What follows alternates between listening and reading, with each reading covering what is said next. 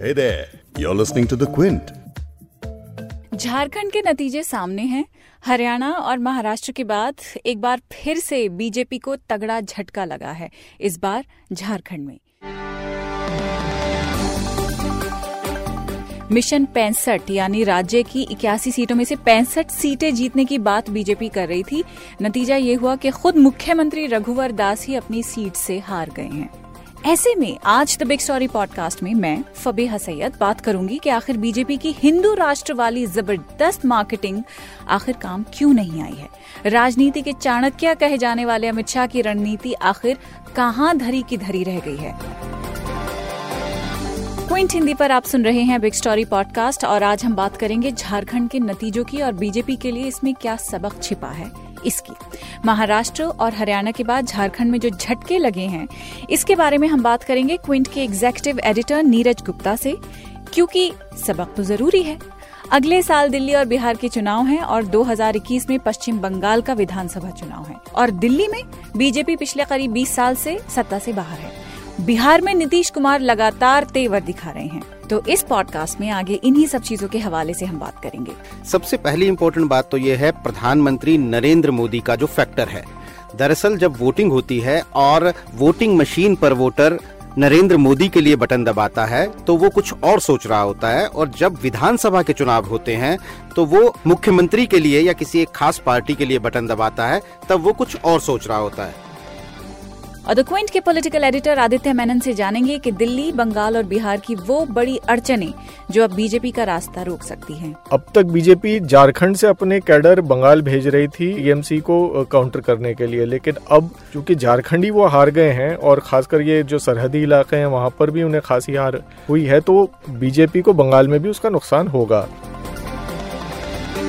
सबसे पहले नतीजों की बात। जेएमएम यानी झारखंड मुक्ति मोर्चा और कांग्रेस का गठबंधन बहुमत हासिल करता दिख रहा है। दूसरी तरफ़ राज्य में बीजेपी के चेहरे और मुख्यमंत्री रघुबर दास हार मान चुके हैं। खुद पार्टी के राष्ट्रीय अध्यक्ष और गृह मंत्री अमित शाह ने झारखंड की जनता का आभार जता दिया है मतलब हार मंजूर कर ली है। सबसे तगड़ा झटका तो ये है कि रघुवर दास ने अपनी ही सीट गंवा दी है। वहीं महागठबंधन के चेहरे हेमंत सोरेन ने इस जीत के लिए महागठबंधन की सभी पार्टियों को शुक्रिया कहा है। साथियों, आज झारखंड प्रदेश का लगभग 40 दिन का चुनावी यात्रा का आज अंतिम दिन है। आज पूरे राज्य में मतगणना का कार्यक्रम चल रहा है। कई चीज़ें स्पष्ट हो चुकी हैं, कुछ चीज़ें स्पष्ट होनी बाकी है और जो अभी तक चुनाव मतगणना का रुझान आया है। उस रुझान के माध्यम से झारखंड की जनता ने जो जनादेश दिया है, इसके लिए मैं राज्य के मतदाताओं का मैं बहुत बहुत आभार प्रकट करता हूँ। ये जो बीजेपी सत्ता से बाहर गई है, पाँच साल बाद झारखंड के लोगों ने उसे नकार दिया है। तो इसका मतलब क्या है? द क्विंट के एग्जेक्टिव एडिटर नीरज गुप्ता से समझते हैं कि बीजेपी के लिए इस हार से क्या सबक हासिल हो सकते हैं। देखिए, इसमें दो तीन काफ़ी इम्पोर्टेंट बातें हैं। सबसे पहली इम्पोर्टेंट बात तो ये है, प्रधानमंत्री नरेंद्र मोदी का जो फैक्टर है। दरअसल जब वोटिंग होती है और वोटिंग मशीन पर वोटर नरेंद्र मोदी के लिए बटन दबाता है तो वो कुछ और सोच रहा होता है और जब विधानसभा के चुनाव होते हैं तो वो मुख्यमंत्री के लिए या किसी एक खास पार्टी के लिए बटन दबाता है, तब वो कुछ और सोच रहा होता है। आप इसका सबसे बड़ा एग्ज़ाम्पल देख सकते हैं कि 2019 के लोकसभा इलेक्शन में हरियाणा में बीजेपी को 58 परसेंट के करीब वोट मिला था जो असेंबली इलेक्शन में गिरकर 36 परसेंट पर आ गया। ये मैसिव फॉल है 22 परसेंट का। इसी तरीके से अगर हम झारखंड की बात करें तो झारखंड में uh, 2019 के लोकसभा चुनाव में बीजेपी और आजसू को मिलाकर 55 परसेंट के करीब वोट मिला था। अब बीजेपी अकेली लड़ी है तो करीब थर्टी फोर परसेंट के करीब वोट मिला है और अगर ए जे एस यू का वोट भी मिला दें तो भी वो 42 परसेंट ही होता है। तो ये साफ़ ट्रेंड है कि पीएम मोदी के लिए लोकसभा चुनावों में लोग अलग तरीके से वोट करते हैं। इसलिए एक के बाद एक जो राज्य हैं, वो बीजेपी गंवा रही है। पिछले करीब ढाई साल में अगर आप पूरे देश के ऊपर सेफ्रन कलर देखेंगे तो वो 50 परसेंट कम हो चुका है। करीब ढाई साल पहले देश के 70 परसेंट पॉपुलेशन वाले राज्यों में बीजेपी का राज था, जो अब घटकर 35 परसेंट पर आ गया है। तो ये एक के बाद एक राज्य गंवा रही है बीजेपी, और खास बात यह है कि ये इम्पोर्टेंट राज्य हैं। दिसंबर 2018 में मध्य प्रदेश, छत्तीसगढ़ और राजस्थान, हिंदी बेल्ट के, जहाँ जो जो कि बीजेपी का गढ़ माना जाता है, वो कांग्रेस ने जीते। इसके बाद जब लोकसभा चुनाव में बीजेपी के ज़बरदस्त जीत के बाद जब हरियाणा और महाराष्ट्र के चुनाव हुए अक्टूबर में तो वो आर्टिकल 370 को बेअसर करने तीन तलाक जैसे जैसे कानून को लाने के बाद का पहला चुनाव था और उन दोनों चुनावों में बीजेपी को सेटबैक लगा। बीजेपी को शिवसेना जैसे पुराने साथी ने छोड़ दिया महाराष्ट्र में और वहाँ सरकार भी बीजेपी नहीं बना पाई। हरियाणा में जो सरकार बनाई, वो भी बहुत ही जोड़ तोड़ करके बनाई, जो बीजेपी जैसी बड़ी पार्टी के लिहाज से कतई अच्छा नहीं माना जा सकता। इसके बाद जब झारखंड का चुनाव हुआ तो इस बीच में अयोध्या का मसला हो चुका था। इस बीच में नागरिकता कानून लेकर आई थी। ये तमाम ऐसे मुद्दे हैं जिन्हें प्रधानमंत्री नरेंद्र मोदी समेत बीजेपी के तमाम बड़े नेता अलग अलग प्लेटफॉर्म्स पर, जिनका खूब प्रचार करते हैं। लेकिन इसके बावजूद भी झारखंड में बीजेपी को हार का सामना करना पड़ा। देखिए, कांग्रेस पार्टी ने और जेएमएम ने झारखंड में, महाराष्ट्र में जिसे एक शरद पवार फॉर्मूला कहा गया था। शरद पवार ने कोई बात नहीं की, कश्मीर की, पाकिस्तान की 370 की, ये कोई बातें नहीं की और उन्होंने मंदी, बेरोजगारी, किसानों की समस्या कॉरपोरेटिव की समस्या, इन तमाम मुद्दों पर अपना प्रचार किया और महाराष्ट्र में अलग नतीजे आए। इसी तरीके से झारखंड में भी प्रधानमंत्री नरेंद्र मोदी, अमित शाह, इन लोगों ने एक दर्जन से ज़्यादा रैलियाँ की। लेकिन वहाँ पर बातें हम क्या सुनते थे? वही 370, वही तीन तलाक वही नागरिकता कानून यही सब बातें सुनते थे। लेकिन कांग्रेस और जेएमएम की रैलियों में आदिवासियों के मुद्दे बेरोजगारी झारखंड एक बहुत ही नेचुरल रिसोर्स वाला राज्य है वहाँ बहुत ज़्यादा फैक्ट्रियाँ हैं तो वहाँ बेरोजगारी की जब आप बात करते हैं तो ज़ाहिर तौर पर लोगों को अपील करती है। तो ये तमाम फैक्टर्स थे जो बीजेपी आला कमान को शायद समझ में नहीं आए और इसका नतीजा उन्हें भुगतना पड़ा झारखंड में।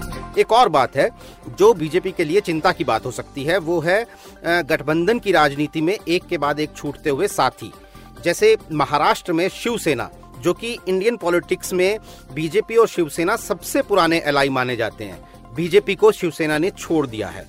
एनआरसी के मुद्दे पर अकाली दल जो अगेन बीजेपी का एक बहुत पुराना दो तीन दशक पुराना आ, साथी है वो एनआरसी के मुद्दे पर बीजेपी को आँखें दिखा रहा है। बिहार में नीतीश कुमार जिनके साथ आपको मिलकर शायद अगला चुनाव लड़ना है अगले साल का वो साफ़ तौर पर ऐलान कर चुके हैं कि एनआरसी को लागू नहीं होने देंगे। वो एनआरसी जिसके लिए गृह मंत्री अमित शाह संसद के पटल पर खड़े होकर जिसकी पैरवी करते हैं।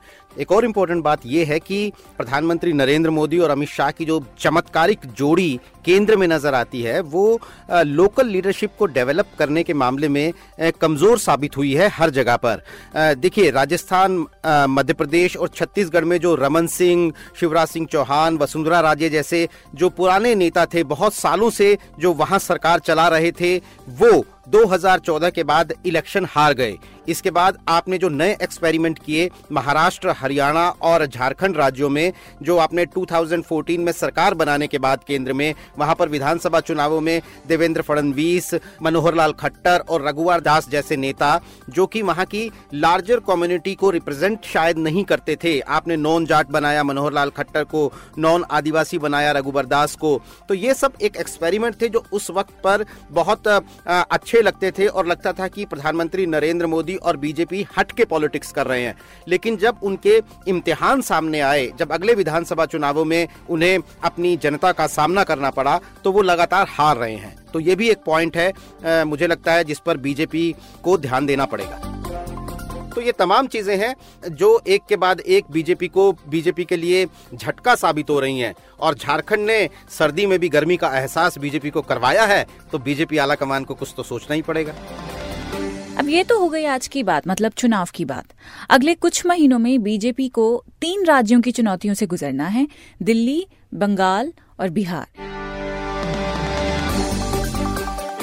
इन चुनाव में बीजेपी की स्ट्रेंथ और वीकनेसेस क्या होंगी? द क्विंट के पॉलिटिकल एडिटर आदित्य मेनन समझा रहे हैं। आदित्य अब बीजेपी को इन तीन राज्यों में किस तरह की एहतियातें बरतनी होंगी? क्योंकि पिछले जो तीन राज्य गंवाए हैं उसके बाद ज़ाहिर सी बात है सबक जो है वो सीखना बहुत ज़रूरी है। तो क्या क्या चैलेंजेस बीजेपी को फेस करने होंगे?